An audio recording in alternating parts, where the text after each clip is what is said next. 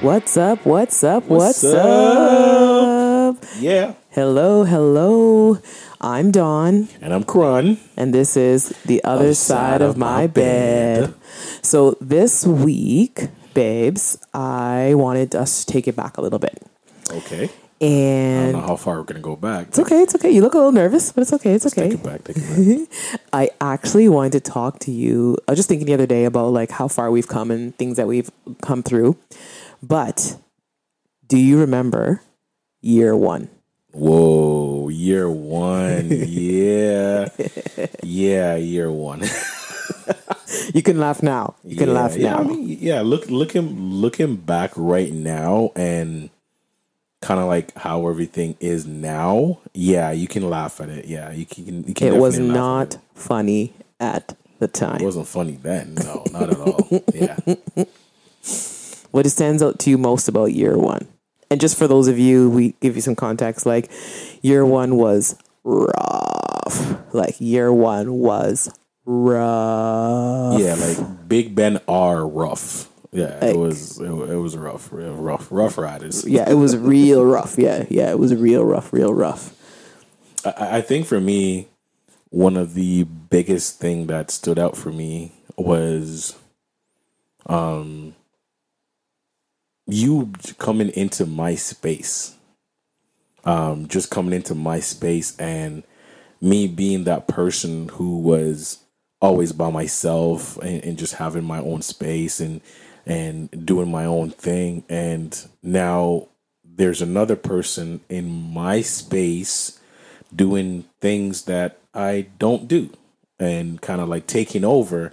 So for me, that that was like one of the things that really stood out for me was the fact that like, whoa, there goes my space. Someone's in my space. Yeah, And it's funny because I was a very, very, I would call myself a very happily functioning single. Like, you came over to my house, you know, everything was like Martha Stewart. Everything's, you know, vanilla and lavender and candles. And, Yeah. you know, I, I remember when I realized that we're different was when I used to keep a pen and a pad, remember, in the kitchen in a certain spot.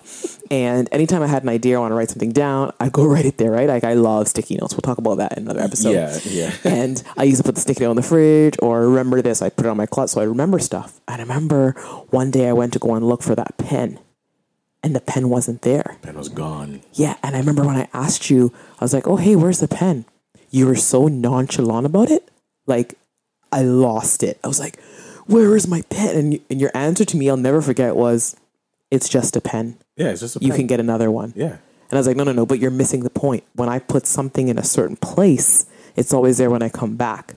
And speaking of, you know, me going into your space, Yeah. like that was my first realization, like, wow, like this is what sharing a space mean. Like your stuff is not in the same spot you put it down in. Like, wh- what is that? Like I wasn't used to that because I lived by myself for years, right? So what do you mean? I put a pen down, it's not there. But even if it was like you came to me and you said, oh, sorry, I borrowed it, you know, I had to write something down, whatever, you were just like nonchalant, like, oh, okay, well, it's a pen, get another one. yeah. Just go to the dollar store, get another pen. Go to Home, uh, not Home Depot, um, Staples. But I was just so annoyed at the fact that like it seemed like you didn't even care about my pen. I was like, this is my pen. Yeah, You know? and and I think for me that's that that's how I felt when you came into my space, and I I wasn't living by myself because I I a little bit more context into everything. I was living with my mom when we first got married, and that's where I was. So for us, when it came to you know saving a little bit of money, and you know we're just like you know what, let's just stay with my mom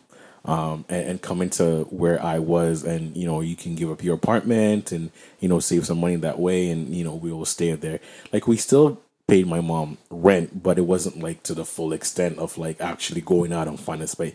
So where we were staying, to give a little bit more context, Uh, it was, I'm to say, um, if I am generous, it was 250 square feet. yeah, it, it was it, it was it was just a a room, Literally it, was a room. And so think about the fact that I am not used to someone just being in my room because I'm gonna stop saying space and just saying a room. I literally moved into your, room. like literally, you you moved into my room, and so and now it's just like like you said, you put something down and then it it's not there, and I was like, okay, well that's where I keep my thing, and you're just like, well, I don't like a crowded area, and but I'm like, no, that- I hate clutter. yeah, you, you know, what I mean, I, I don't like clutter, but I, I like the fact that if I put my deodorant on on the uh, dresser, I would like to come back and And my thing and is that the deodorant should have a place. It's not on display. Put it away. I don't know. Well, you need it. Use it.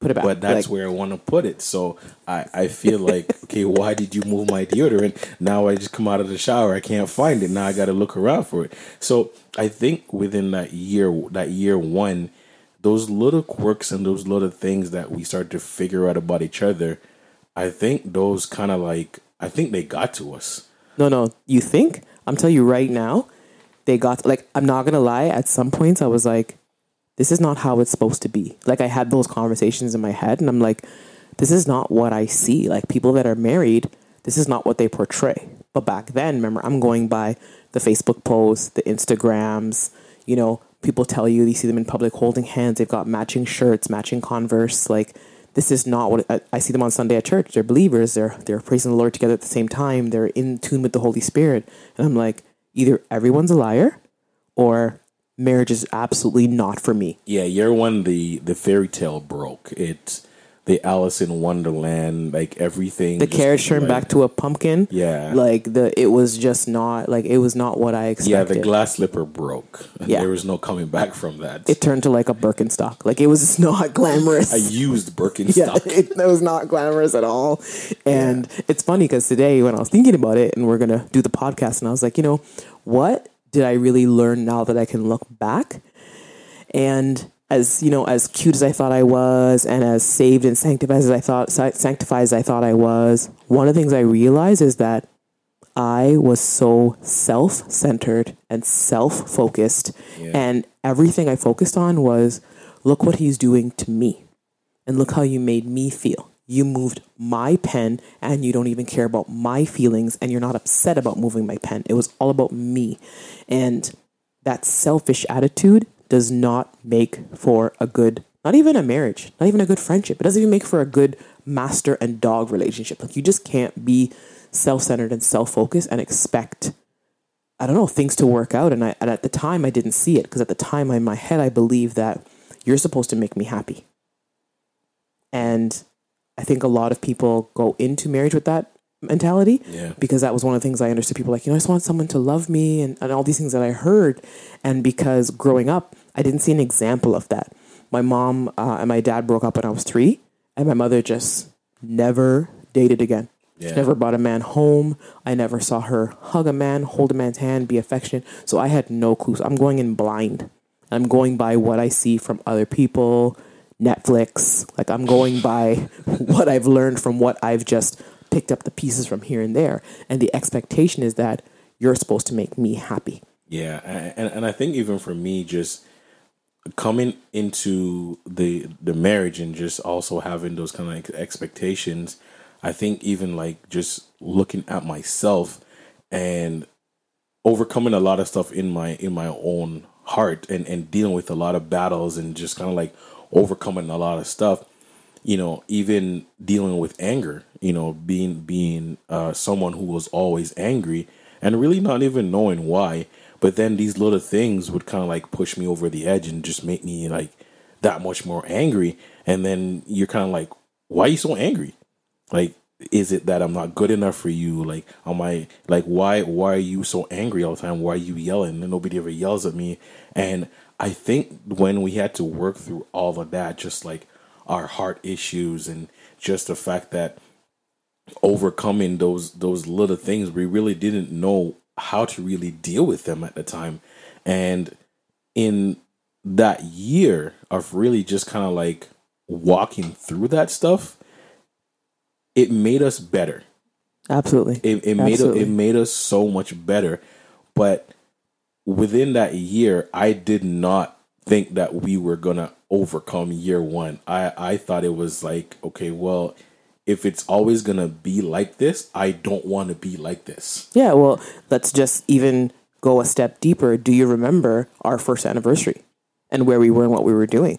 Like we have the privilege of having a pastor who is an, a fantastic counselor. Yeah. And we had premarital counseling. We had counseling in the marriage, and not just like we're just counsel proof. Like counseling doesn't work for us, and Yeah. you know. And I remember it, things got so heated to the point where we were just screaming and yelling and arguing and you know not talking to each other for days on end, and it was just a toxic, horrible environment. Yeah, I remember where you know, like you, sorry cut you off. No, but no, go ahead. I remember even a couple of times like me getting so angry, like I threw my keys.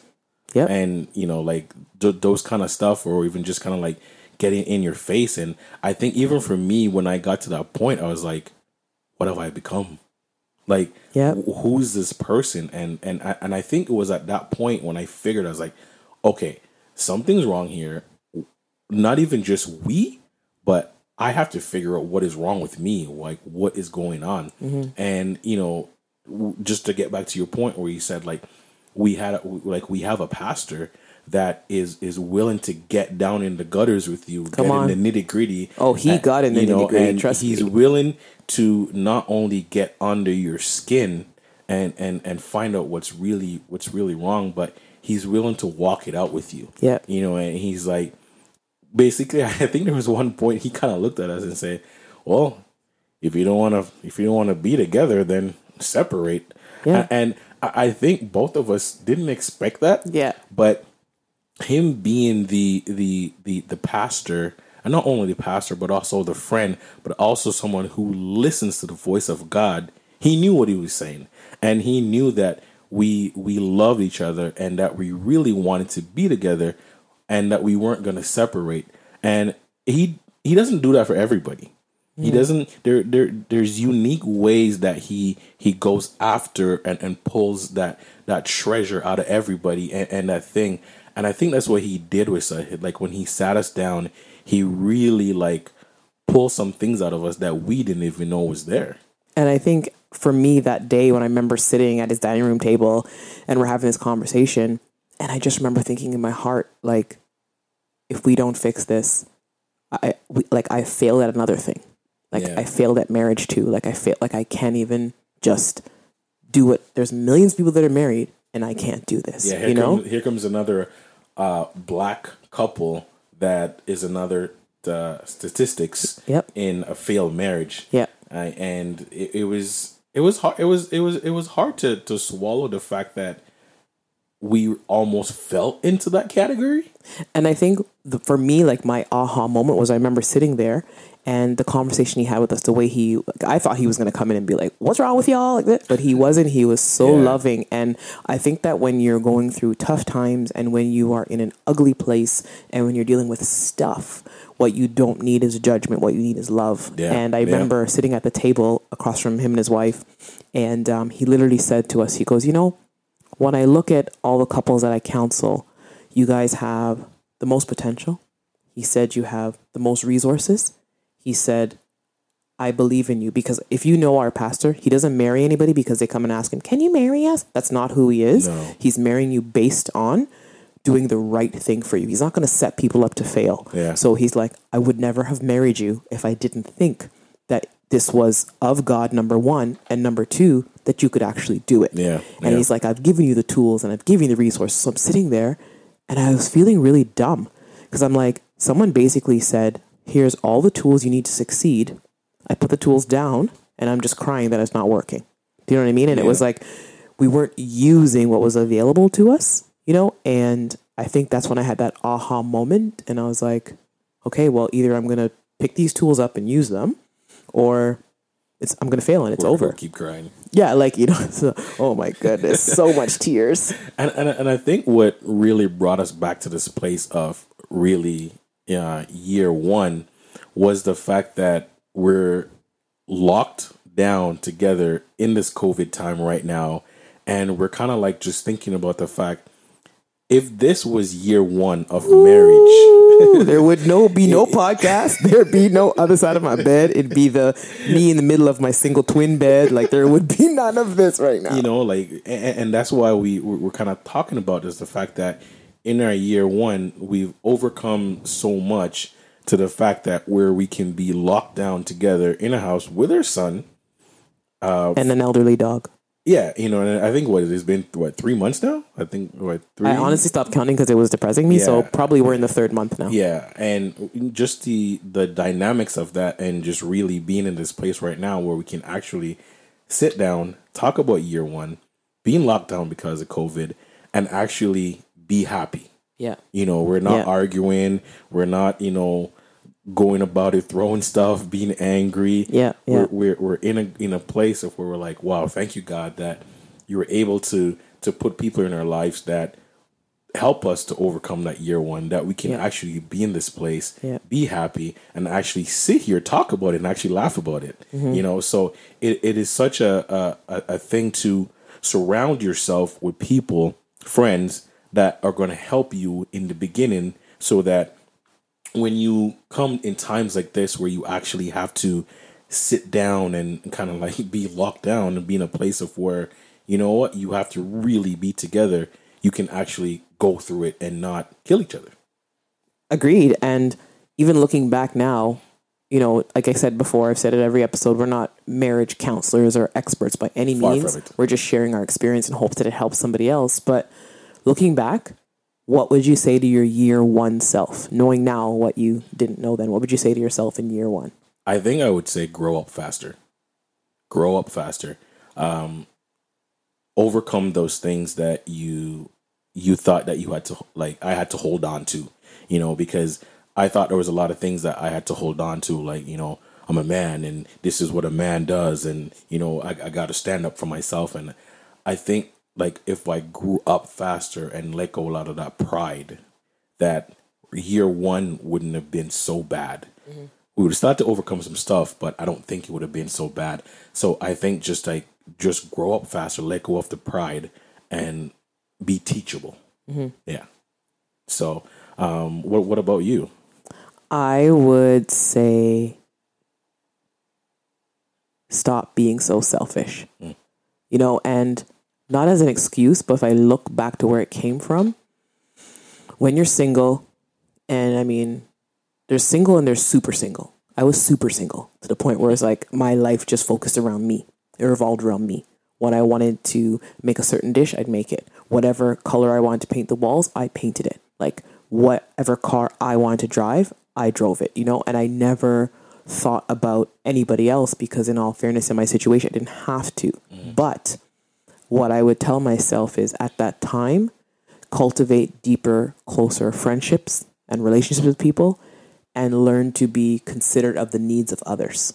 Mm. Because at that time, it would have given me practice to be like, wow, I had people over my house and they left a mess and my pen's moved. You think that the pen would have been moved a little bit earlier and I wouldn't have maybe blew up at you for moving the pen? so I would definitely tell my first year self, Dawn, don't be so selfish. Mm. It's focus on the other person. It's not just about you. Yeah. And I think that would have made things easier for me to see where you're coming from and to be more patient with you as well, kind of thing. Yeah. So I'm really happy that, you know, we're in this place and I wouldn't want to be locked down or locked up with anybody else other than you. Oh, I feel the same way about you too, babes. Thanks, thanks.